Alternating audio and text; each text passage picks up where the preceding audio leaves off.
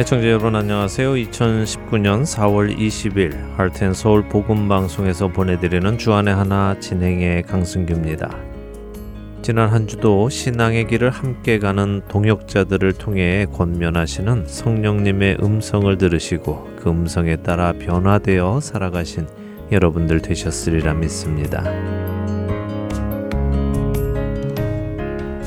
얼마 전 한 연예인 남성이 함께 사는 자신의 동생과 지난 15년간 남남처럼 살았다는 이야기를 하는 동영상을 보았습니다.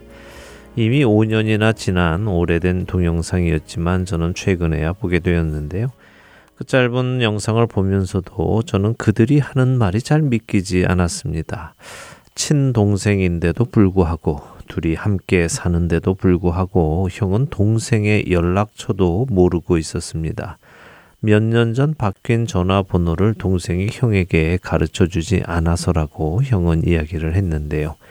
형제는 한 집에 함께 살면서도 밥도 따로 먹고 TV도 따로 보면서 서로와의 관계를 끊고 지냈다는 것입니다.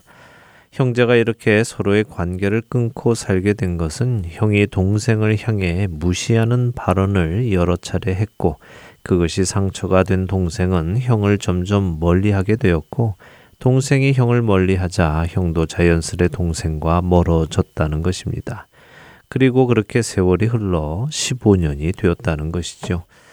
참 놀랍지요. 한 집에 살면서 더군다나 피를 나눈 형제가 15년이라는 시간 동안 서로에 대해 철저하게 외면하며 살아왔다는 사실이 말입니다.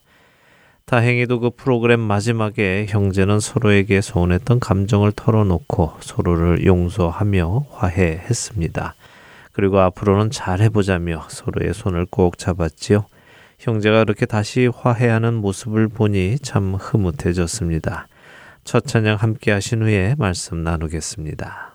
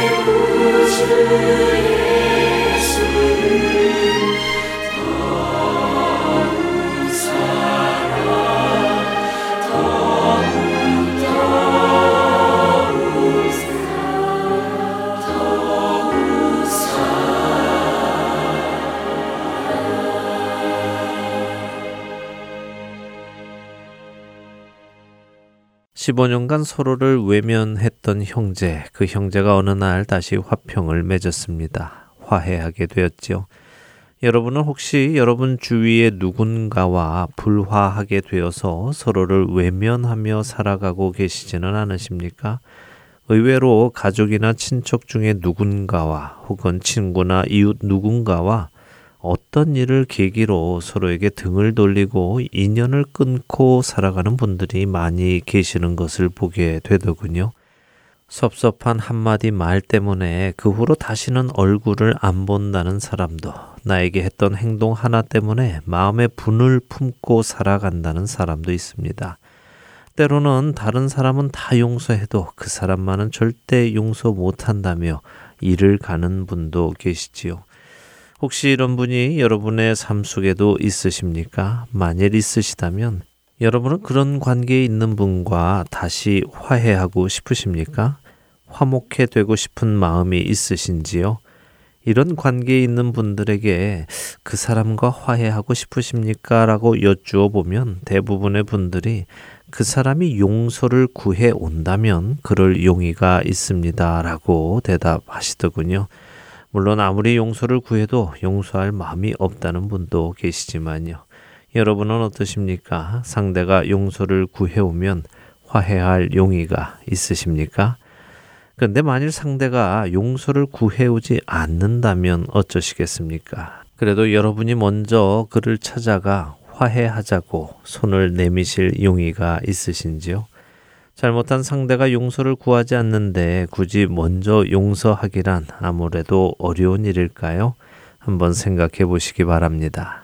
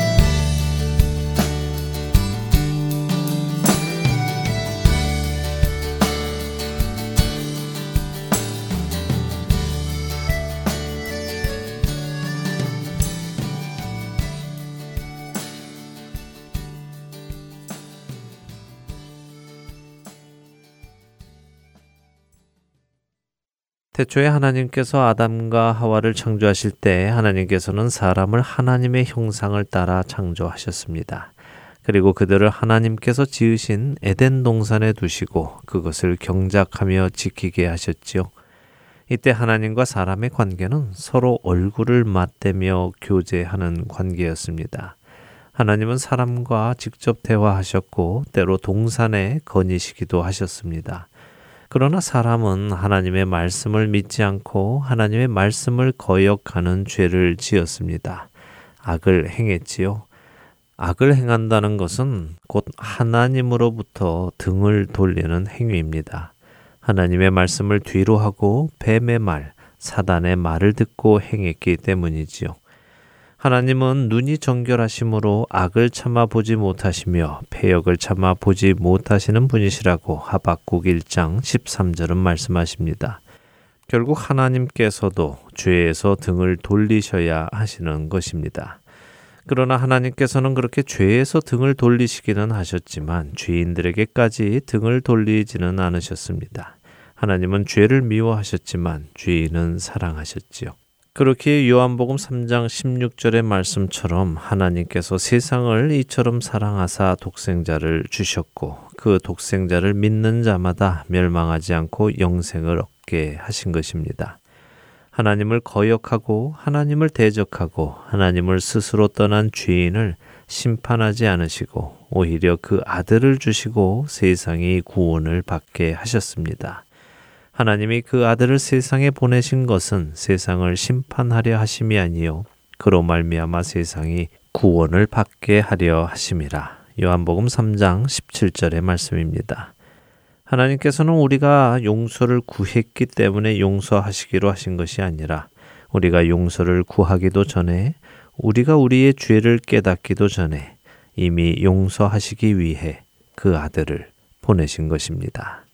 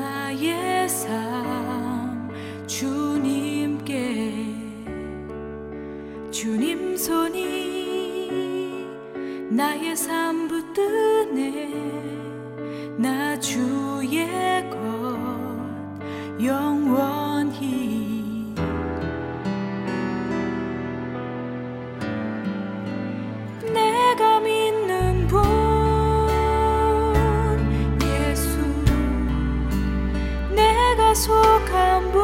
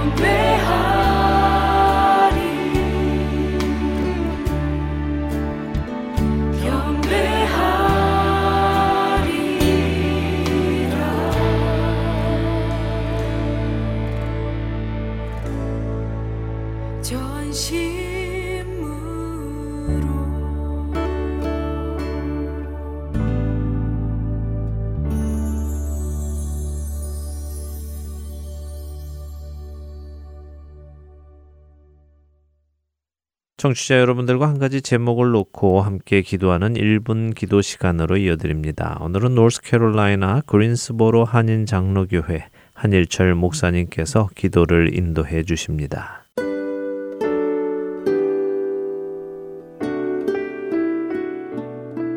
하트앤 서울 복음방송 1분 기도 시간입니다. 저는 노스캐롤라이나 그린스보로 지역에 위치한 그린스보로 한인 장로교를 섬기고 있는 한일철 목사입니다. 오늘은 우리에게 허락하신 부활의 진리가 바로 복음이라는 사실을 굳게 믿을 뿐 아니라 나아가서 이 부활의 복음을 증거하는 살아있는 크리스찬들로 살기 위해 함께 기도하는 시간을 가졌으면 합니다. 저희는 2019년도 부활주의를 지키며 예수님의 부활하셨음을 기뻐하여 하나님께 예배했습니다. 여러분은 창조와 부활 중에 사람들이 어떤 것이 더 믿기 어려워하는지 아십니까? 창조보다 부활을 믿기가 훨씬 어렵습니다. 창조는 기독교에서만 가르치는 것이 아니라 수많은 종교에서도 가르칩니다. 제가 살고 있는 곳에서 몇 시간만 가면 체로키 인디안들이 살고 있는 reservation이 있습니다. 그곳에 방문했을 때에 어떤 인디언이 하는 말을 들었습니다. 그들도 자기들이 믿는 신이 만물을 창조했다고 말하는 것이었습니다.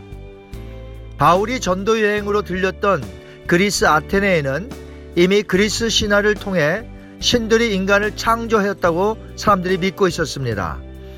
자기네 신들이 창조했다고 말하는 종교는 많습니다.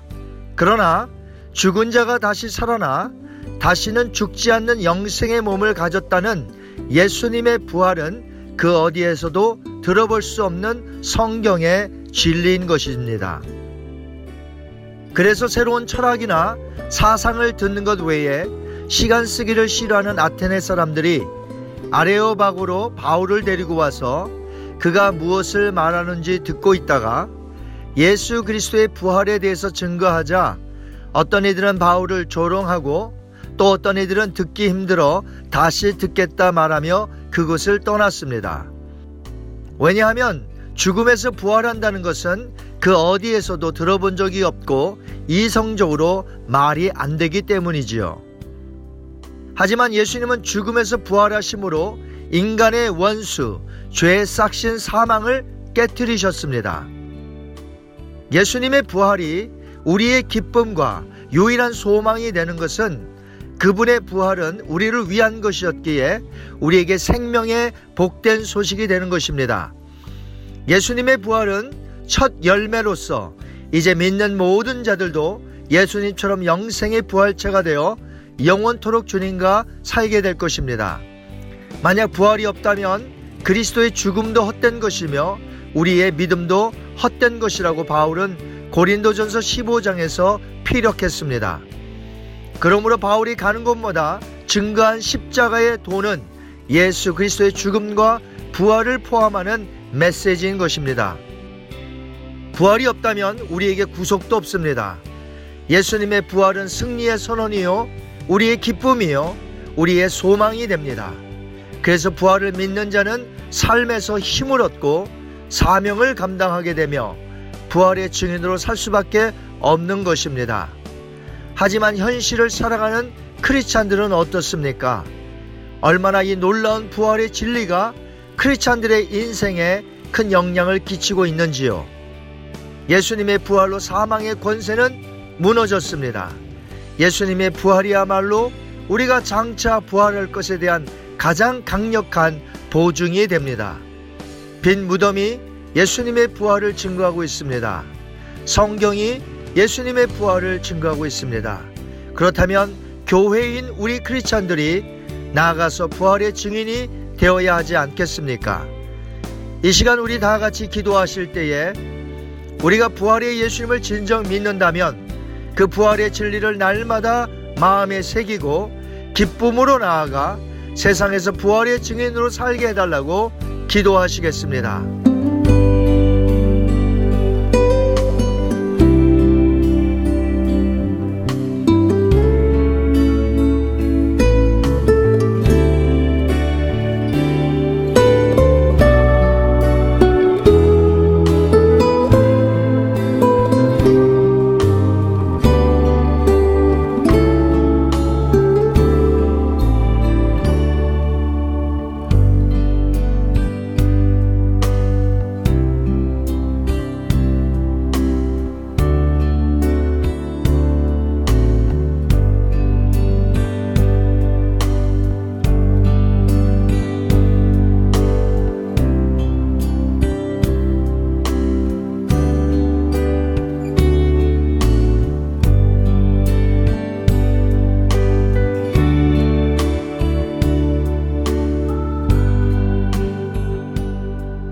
자비로우신 아버지, 이 세상에서 가장 믿기 힘든 예수님의 부활의 진리를 우리로 믿게 하심을 감사합니다. 우리의 이성으로는 절대로 믿을 수 없었으나 성령님으로 인해 이 놀라운 부활의 소식을 믿게 하시어 구원받게 하시니 감사합니다. 힘든 여정길에서 저희들이 너무나 자주 부활의 사건을 잊고 살았음을 고백합니다. 주님 용서해 주시옵소서. 이제부터 어떤 환경에서도 예수님의 부활이 삶의 원동력이 되게 하시며 이제 나아가서 기쁨으로 부활의 증인이 되어 살게 하시옵소서. 감사드리오며 사망 권세를 깨뜨리시고 부활하여 승리하신 예수님의 이름으로 기도하옵나이다. 아멘.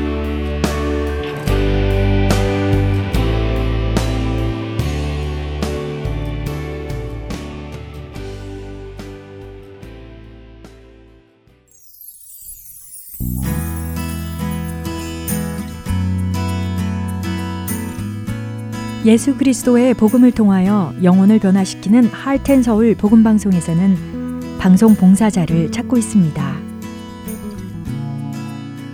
영혼을 살리고 세우는 방송을 만들기 위해 방송 제작 봉사, 아나운싱 봉사, 편집과 번역 봉사 등 방송 제작에 관련된 봉사에 참여하실 분들은 할텐 서울 방송사 전화번호 602-866 8999로 연락 주시기 바랍니다.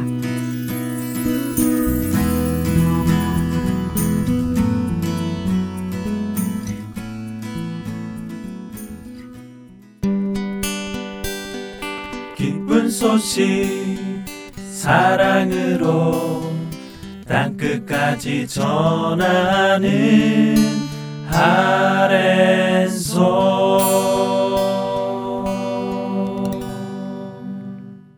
스스로 왕이 되어 살아가던 구약의 어두운 사사 시대 속에서도 구원의 손길을 거두지 않으시는 하나님을 만나는 시간입니다. 사사기 강해로 이어드립니다.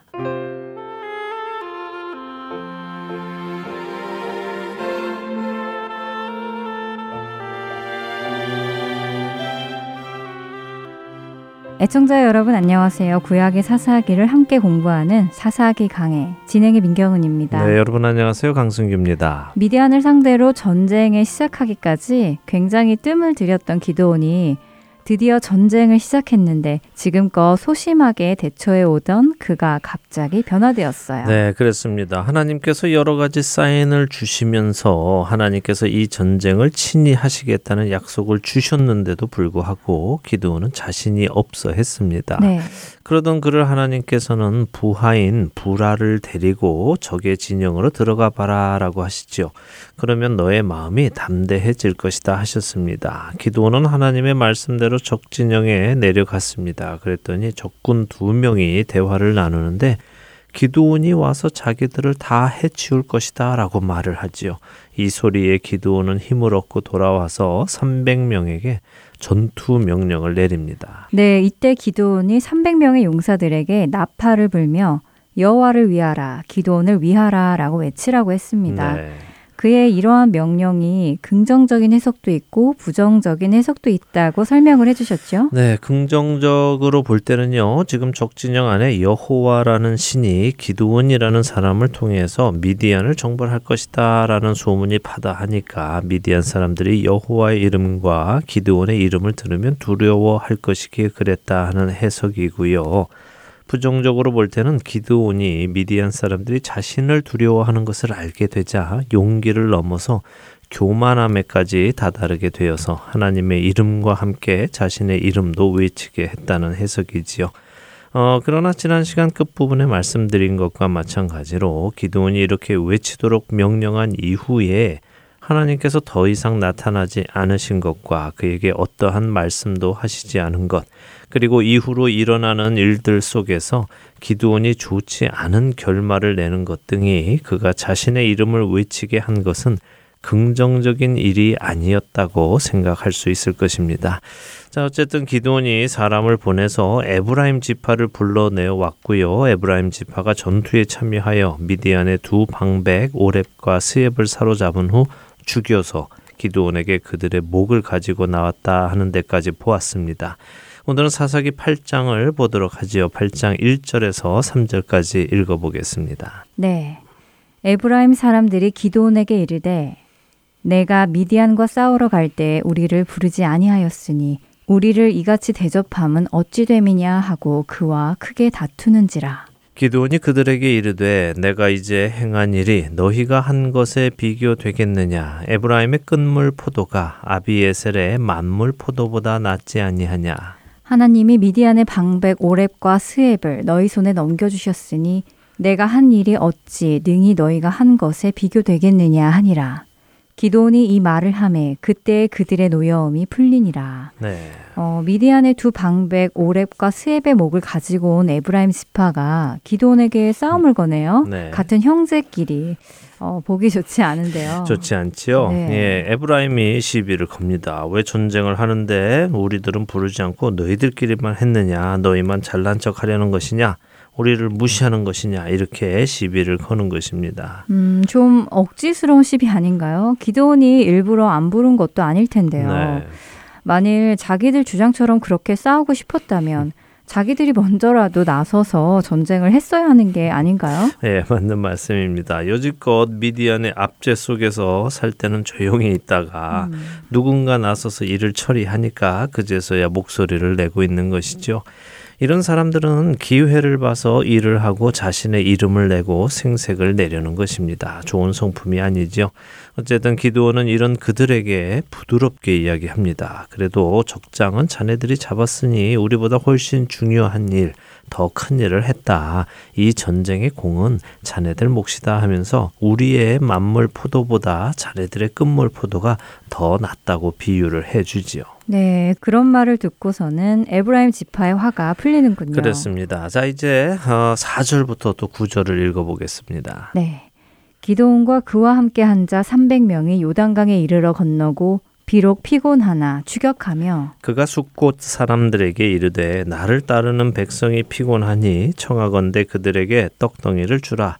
나는 미디안의 왕들인 세바와 살문나의 뒤를 추격하고 있노라 하니. 숲곳의 방백들이 이르되 세바와 살문나의 손이 지금 내 손 안에 있다는 거냐? 어찌 우리가 내 군대에게 떡을 주겠느냐 하는지라 기도원이 이르되 그러면 여호와께서 세바와 살문나를 내 손에 넘겨주신 후에 내가 들가시와 찔레로 너희 살을 찢으리라 하고 거기서 분우엘로 올라가서 그들에게도 그같이 구한즉 분우엘 사람들의 대답도 숫곳 사람들의 대답과 같은지라. 기드온이 또 분우엘 사람들에게 말하여 이르되 내가 평안히 돌아올 때이 망대를 헐리라 하니라. 자, 기드온이 전쟁을 한 이후에 이 땅에 평화가 오는 대신에요. 형제들 사이에 자꾸 분쟁이 생깁니다. 네, 그렇네요. 에브라함이 화를 내더니 이번에는 수꽃 사람들이 기도원과 마차를 빚네요. 그렇습니다. 기도원이 300명 용사를 데리고 미디안의 왕인 세바와 살문나를 뒤쫓습니다. 밤새 항아리를 깨고 나팔을 불고 소리를 지르고 해서 피곤한 상태였지만 시작한 전쟁을 끝을 맺기 위해 미디안의 왕을 추적합니다. 에브라임 지파가 잡은 것은 미디안의 왕이 아니라 장군들이었군요. 그렇죠. 장수들을 잡은 것이었고요. 아직 왕들은 잡히지 않은 것입니다. 음. 어, 그런데 기도원 팀들이 힘이 듭니다. 그래서 숫곳에 이르러서 도움을 요청하죠. 숫곳은 지역 이름인데요. 요단강 건너 요단강 동쪽에 있는 지역입니다. 이곳은 갓지파가 살고 있는 곳입니다. 그래서 이들에게 가서 먹을 떡을 좀 달라고 하지요. 자신들이 지금 민족의 원수 미디안의 왕왕 세바와 살문나를 쫓고 있다고 합니다. 그런데 이 숫곳 사람들의 반응이 뭐라고 너희들이 세바와 살문나를 쫓는다고 너희 주제에 무슨 미디안 왕을 잡냐 혹시라도 네가 세바와 살문나를 잡아와서 우리한테 보여주면서 떡을 달라면 우리가 주겠지만 너희를 어떻게 믿고 떡을 주냐 하면서 비아냥거립니다. 네, 그들의 생각에도 기도원이 세바와 삶은 나를 잡는 것이 불가능한 일이라고 생각되었나 보군요. 네, 뭐 아무래도 그랬겠죠. 뭐 그동안 자신들을 압제해 오던 자들인데 아무런 징조도 없이 전쟁의 소식도 없이 그냥 하루아침에 이렇게 되어 버렸으니까 믿을 수 없는 것도 이해는 됩니다. 음. 그러나 이들은 어찌 되었든 형제를 믿어 주어야 했 습니다. 하지만 그렇지 않았죠. 그랬더니 반 반응을 하는데요. 에브라임 사람들이 시비를 걸 때는 그들을 부드럽게 타일렀지만 이 숲곳의 사람들이 시비를 거는 것에는 하나님께서 세바와 살문나를 내 손에 넘겨주신 후에 내가 이곳에 와서 나를 믿지 않은 너희들을 들가시와 찔레로 살을 찢어버리겠다 이렇게 협박을 합니다. 죽이겠다는 것이죠. 와 무섭네요. 형제 지파를 들가시와 찔레로 살을 찢어놓겠다고 하니 말입니다. 네. 조금 지나친 반응이라는 생각이 들지요. 네. 그의 이런 반응이 옳은 것인지 우리가 계속 살펴보도록 하겠습니다. 자, 숲곳에서 떡을 얻지 못한 기도원과 300명은 숲곳에서 동쪽으로 동남쪽으로 조금 더 가서 분우엘이라는 곳에 가게 됩니다.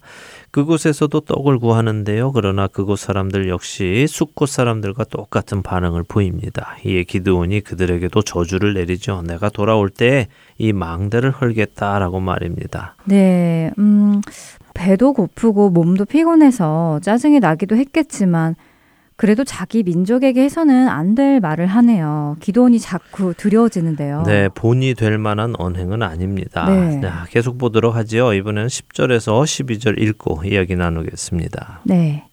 이때 세바와 살문나가 갈골에 있는데 동방 사람의 모든 군대 중에 칼든 자 12만 명이 죽었고 그 남은 만 오천 명 가량은 그들을 따라와서 거기에 있더라. 적군이 안심하고 있는 중에 기드온이 노바와 욕부하 동쪽 장막에 거주하는 자의 길로 올라가서 그 적진을 치니 세바와 살문나가 도망하는지라 기도온이 그들의 뒤를 추격하여 미디안의 두 왕 세바와 살문나를 사로잡고 그 온 진영을 격파하니라. 네, 미디안 연합군 12만 명이 죽었다고 하십니다. 그리고 남은 자가 1만 5천 명이라고 하시죠. 그러니까 네. 총 13만 5천 명이 왔다가 불과 15,000명만 남게 된 것입니다. 이들이 도망해서 갈골이라는 곳에 다다랐는데요. 이곳은 이스라엘 끝에 있는 곳입니다. 그러니까 이 정도로 도망왔으니까 이제 살았다. 이제 길만 조금만 넘어가면 우리 동네로 들어간다 하면서 마음을 놓고 음. 쉬고 있는 것입니다.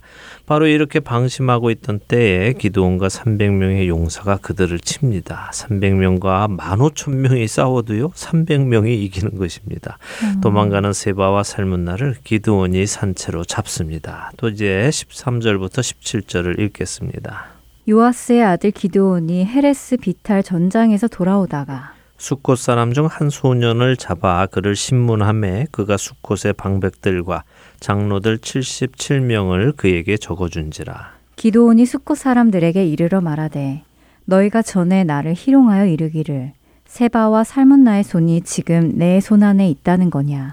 어찌 우리가 내 피곤한 사람들에게 떡을 주겠느냐 한 그 세바와 삶은 나를 보라 하고 그 성읍의 장로들을 붙잡아 들가시와 찔레로 숫곳 사람들을 징벌하고 분우엘 망대를 헐며 그 성읍 사람들을 죽이니라. 네. 어, 기드온이 숫곳 사람들과 분우엘 사람들에게 약속한 대로 징벌을 하네요. 네, 말한 대로 하지요. 네. 네. 그런데 이 장면을 보십시오. 기드온이 숫 숲곳의 소년 하나를 잡아서 그를 신문해서 숲곳의 리더들 77명의 명단을 받아냅니다. 네. 그리고는 그들에게 말하죠. 너희가 전에 나를 무시했지?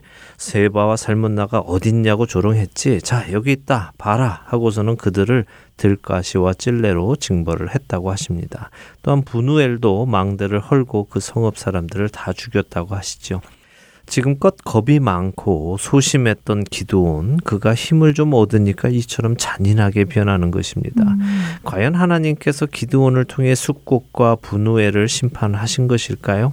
하나님의 심판에는 거룩함이 드러나야 합니다. 그런데 지금 이 기드온의 심판은 하나님의 거룩하심보다는 기드온 개인의 감정에 따른 징벌로 보입니다. 소년을 잡아서 신문하는 것도 그렇고요. 그에게 또 명단을 얻어낸 것도 지극히 개인적으로 보이죠. 또 분우엘은 망대를 헐겠다고 했는데 망대만 헌 것이 아니라 사람까지 죽입니다. 무엇보다도 하나님의 임재가 기드온에게 없습니다. 그것이 중요하죠. 어떤 학자는 기드온의 이런 모습을 이렇게 평가했습니다. 아이러니하게도 기드온은 가나안 족속에게 해야 할 일, 다시 말해 그들을 죽이고 그들을 그 땅에서 몰아내어야 하는 그 일을 가나안 족속이 아닌 자기 족속에게 하고 있다라고요. 네, 긍정적인 평가가 아니라 부정적인 평가이네요. 네. 가나안에게 해야 할 일을 자기 족속에게 하고 있다는 평가가요. 맞습니다. 기도원은 아직까지 세바와 살문나는 살려놓고 있습니다. 음. 그들을 심판하기 전에 자기 민족을 지금 먼저 징벌하는 거죠. 뭔가 잘못되었죠. 자, 18절에서 21절 또 읽겠습니다. 네. 이에 그가 세바와 살문나에게 말하되 너희가 다볼에서 죽인 자들은 어떠한 사람들이더냐 하니 대답하되 그들이 너와 같아서 하나같이 왕자들의 모습과 같더라 하니라.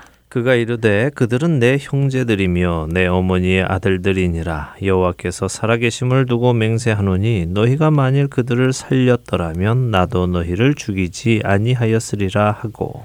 그의 맏아들 여델에게 이르되 일어나 그들을 죽이라 하였으나 그 소년이 그의 칼을 빼지 못하였으니 이는 아직 어려서 두려워함이었더라 세바와 살문나가 이르되 내가 일어나 우리를 치라 사람이 어떠하면 그의 힘도 그러하니라 하니 기도원이 일어나 세바와 살문나를 죽이고 그들의 낙타 목에 있던 초승달 장식들을 떼어서 가지니라 자 자기 민족을 징벌한 기도온이 이번에는 미디안의 왕 세바와 살문나를 신문합니다. 너희가 다볼에서 죽인 자들을 기억하느냐라고 묻습니다. 아마 세바와 살문나가 다볼에서 누군가를 죽였던 것 같습니다.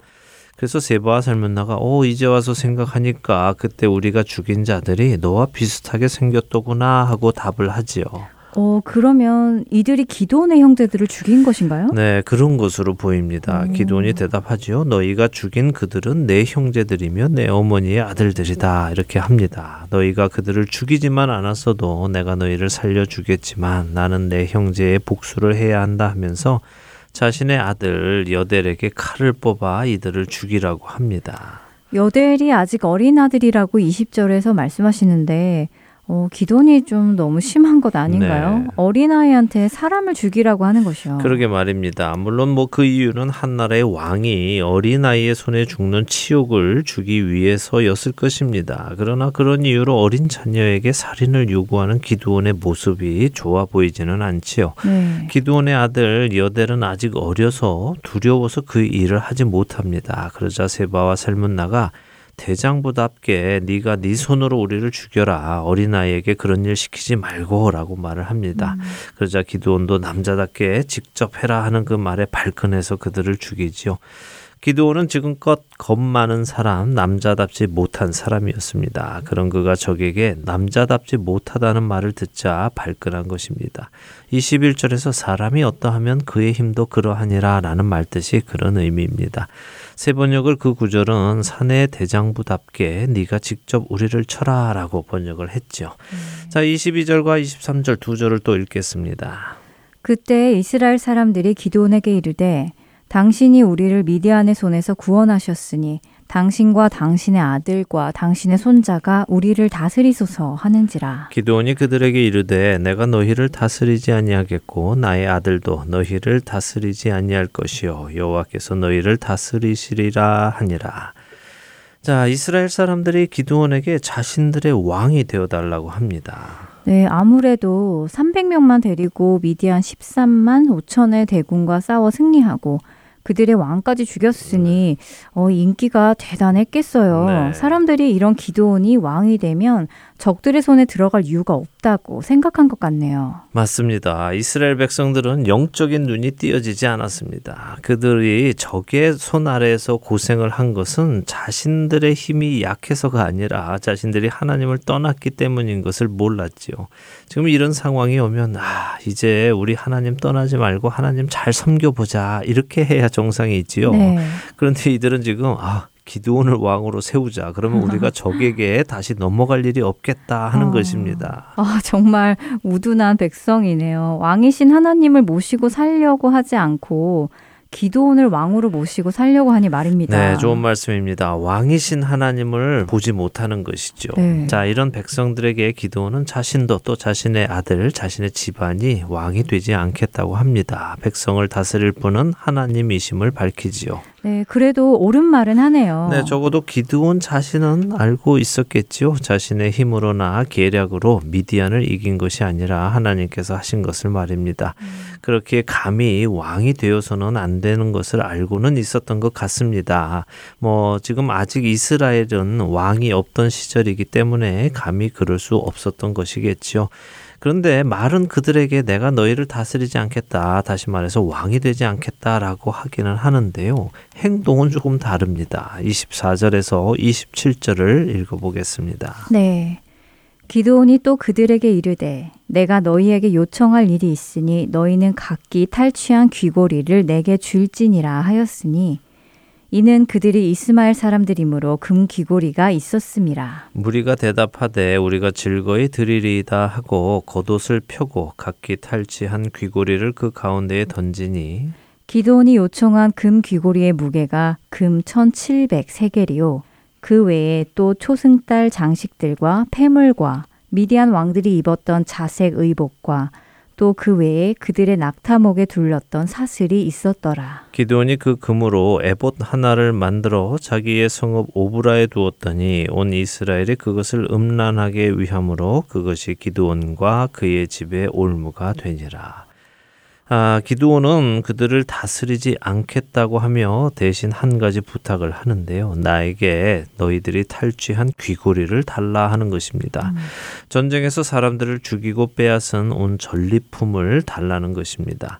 왕이라는 것이 그렇습니다. 내가 너희를 위해서 이런 일을 할 테니 너희는 나에게 이런 것을 바쳐라 하는 것이 왕입니다. 그런데 음. 지금 왕이 되지 않겠다고 말을 한 기드온이 그들에게 귀고리를 바치라고 하지요. 왕처럼 행동하는 것입니다. 사람들은 이것을 당연하게 여겼습니다. 당연히 바쳐야 할 것이라고 생각했지요. 이래서 그들이 얻은 금 1700세겔, 이것은 한 3400명의 귀고리의 양이라고 합니다. 음. 이것과 초승달 장식 폐물, 미디안 왕들이 입었던 자색 옷, 낙타 목에 둘렀던 사슬까지 다 바칩니다. 왕이 되지 않겠다고 했지만 왕의 옷을 받습니다. 그렇죠? 네, 그러네요. 말과 행동이 다르네요. 예, 더군다나 기도원은 이것들을 가지고요 에봇을 만듭니다. 이는 명백한 잘못입니다. 기드온은 문하세 지파로 제사장이 아닙니다. 그런데 그가 이스라엘 지파를 대표하는 에봇을 만들어서 자기 성읍에 둔 것이죠. 또한 사사기 당시에 실로의 언약궤가 있었는데요. 백성들이 거기에 가서 예배를 드려야 하는데도 불구하고 기도는 자기 동네 오브라에서 예배를 드리도록 만든 것입니다. 음. 또한 에봇을 사람들이 음란하게 위했다라고 하시죠. 에봇을 우상으로 섬겼다는 것입니다. 마치 그것이 하나님이고 마치 이 에봇에서 힘이 나오는 것처럼 어. 사람들이 생각하고 에봇을 섬긴 것이죠. 우리나라도 예전에 뭐 지금도 마찬가지지만 무슨 영험한 나무나 돌에 가서 절을 하고 예배하는 네. 사람들 계시죠. 네. 무슨 돌을 만지고 가면은 아들을 음. 얻고 또 몇 번 절을 하면 소원이 이루어지고 이런 모습처럼 지금 이스라엘 백성들이 에봇을 섬겼다는 것입니다. 결국 이것이 기도원과 그의 집에 올무가 되었다고 하십니다. 올무란 덫입니다. 덫은 무엇을 잡는 도구죠. 오늘 기드온이 행한 일들이 결국 기드온과 그의 집안을 잡는 일이 된다는 것입니다. 자, 이렇게 해서 기드온의 이야기는 마칩니다. 그리고 기드온의 아들 중 첩이 낳은 아들인 아비멜렉이라는 사람의 이야기가 이어지는데요. 그러나 사실 아비멜렉의 이야기도 기드온 이야기의 연장입니다. 성경은 이것이 기드온과 기드온 집안의 올무라고 하시기 때문입니다. 시작에 겸손한 모습을 보여주었던 기도온 소심하고 겁이 많았던 그가 어느 순간 힘을 얻게 되자 더 이상 겸손하지 않게 되었습니다. 잘못된 선택을 음. 하지요. 사사가 좋지 않은 결말을 얻기 시작하는 것입니다. 그렇군요. 지금까지의 사사들은 그래도 자신들의 역할을 잘 감당했었는데 기도는 끝이 좋지 않군요. 네, 이 기도원을 시작으로 이제 갈수록 끝이 좋지 않은 사사들이 계속해서 나옵니다. 결국 사사들까지도 타락하는 모습을 보여주는 것이죠. 사사기 강해의 다음 시간에 계속해서 이야기 나누도록 하겠습니다. 네, 기도원의 마지막을 보며 어, 기쁘기보다는 씁쓸해집니다. 우리 각자도 잘 돌아보아야 하겠습니다. 사사기 강해 다음 주에 뵙겠습니다. 네, 한 주간도 주 안에서 강건하시기 바랍니다. 안녕히 계십시오. 안녕히 계세요.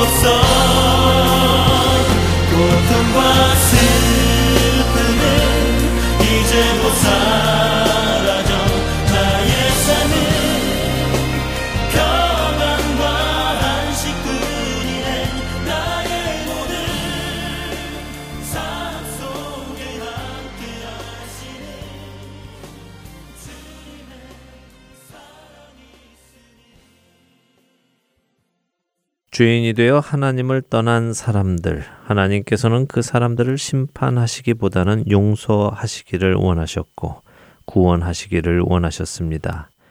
그래서 하나님께서는 그 아들을 보내셔서 십자가에서 인류의 모든 죄값을 그 몸에 치르게 하셨습니다.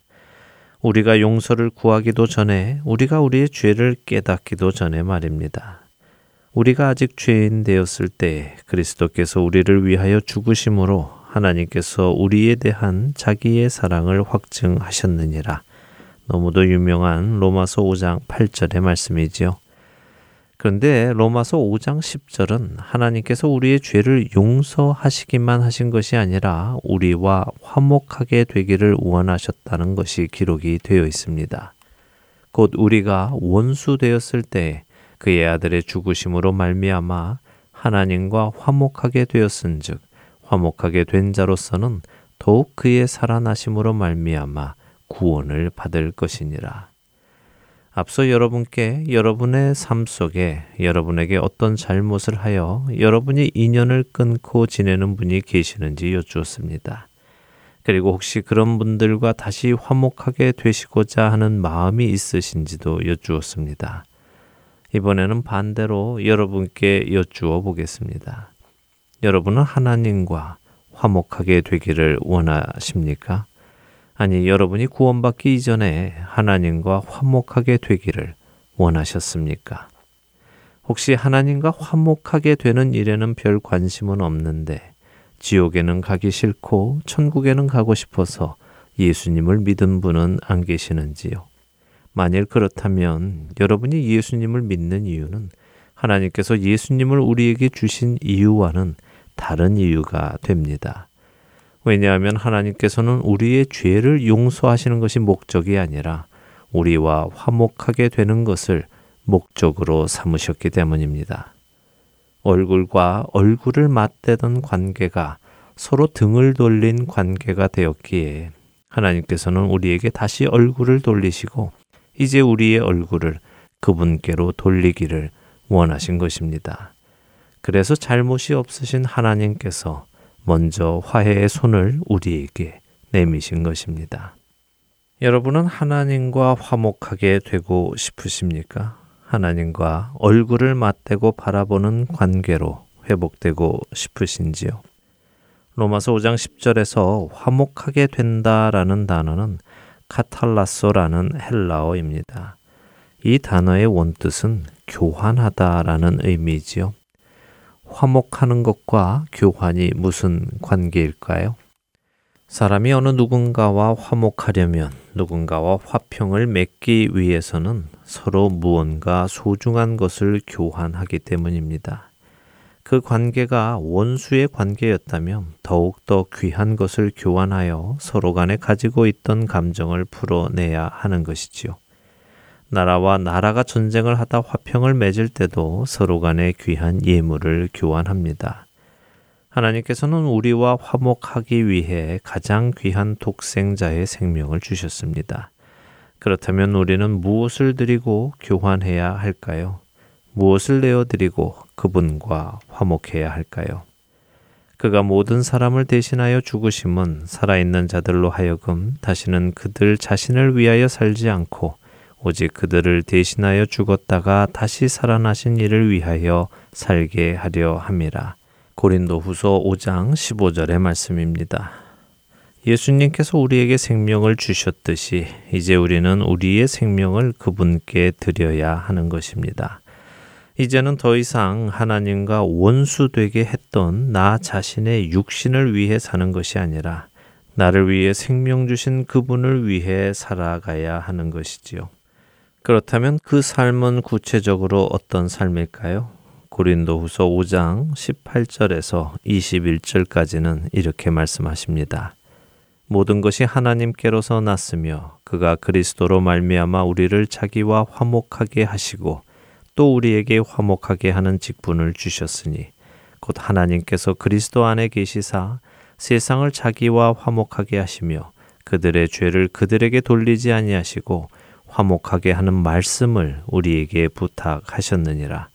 그러므로 우리가 그리스도를 대신하여 사신이 되어 하나님이 우리를 통하여 너희를 권면하시는 것 같이 그리스도를 대신하여 간청하노니 너희는 하나님과 화목하라. 하나님이 죄를 알지도 못하신 이를 우리를 대신하여 죄로 삼으신 것은 우리로 하여금 그 안에서 하나님의 의가 되게 하려 하심이라. 여러분의 삶 속에 용서하지 못할 그 어느 누군가가 있습니까? 그들이 여러분에게 아직 용서를 구하지 않았습니까? 그렇다 하더라도 하나님께서는 우리를 먼저 용서하신 것을 기억하시며 그들을 용서하시기 바랍니다. 그리고 그들과 화목해 되시기를 바랍니다. 또한 이를 통하여 그들과 하나님과도 화목하게 되도록 쓰임 받으시는 저와 애청자 여러분이 되시기를 소원하며 오늘 주안의 하나 마치도록 하겠습니다. 함께 해주신 여러분들께 감사드리고요. 저는 다음 주 이 시간 다시 찾아뵙겠습니다. 지금까지 구성과 진행의 강순기였습니다.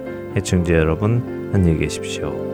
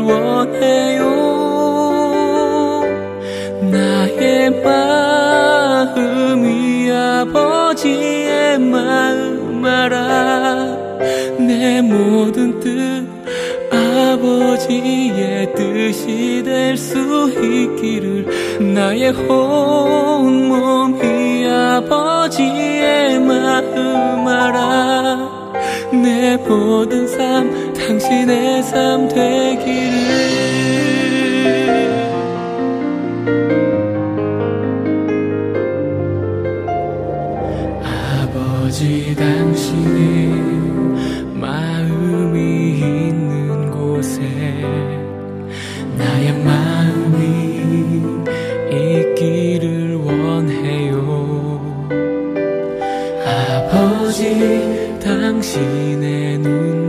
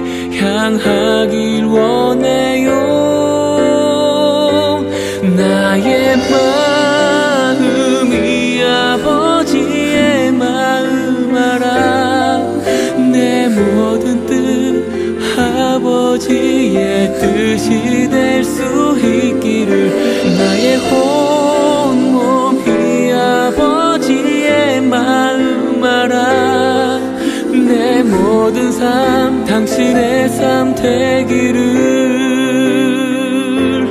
나의 마음이 아버지의 마음 알아 내 모든 뜻 아버지의 뜻이 될 수 있기를 나의 호